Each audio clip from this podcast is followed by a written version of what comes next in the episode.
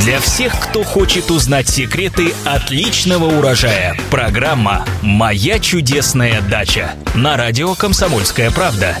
Здравствуйте! В эфире программа «Моя чудесная дача» и я ее ведущая Екатерина Рожаева. И, как всегда, мы отвечаем на ваши многочисленные вопросы о том, что растет, цветет, благоухает и плодоносит.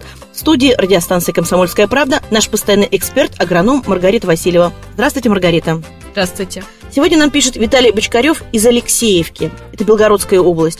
Уважаемая Маргарита, дайте мне, пожалуйста, совет по такому вопросу. Что лучше применять как наполнитель для субстрата? Агропелит или вермикулит? Или смешивать эти два материала? Буду вам очень признательна. Но, в принципе, по своей сути агроперлит и агровермикулит очень э, схожи. Это материалы оба природного происхождения. Агроперлит – это вулканическое стекло, а агровермикулит – это гидрослюда, который после высокотемпературной обработки приобретает форму гранул. Агроперлит более округлых, агровермикулит он э, червеобразный, и в его названии это отражено. Верми – это черви у нас.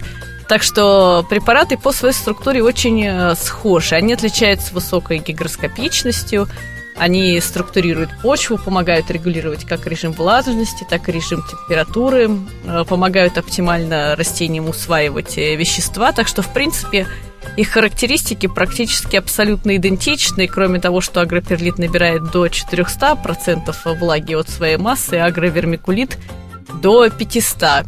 И при этом считается, что агровермикулит э, может отдавать э, часть элементов, входящих в состав, э, питания растениям. Но, как правило, они находятся в труднодоступной форме и медленно они передаются. Так что в основном выбор остается в большей степени за вами. Как бы тот материал, который для вас более доступен и который для вас наиболее может быть, по цене более доступный, или, может быть, его просто легче бли- ближе купить, Э, то, я думаю, вы можете воспользоваться как тем, так и другим. Но смешивать их, я думаю, не имеет смысла в связи с их э, схожестью. Спасибо большое. Напоминаю, задать свои вопросы, а также прочитать ответы на них вы можете на нашем сайте kp.ru в разделе «Моя чудесная дача» в рубрике «Эксперты».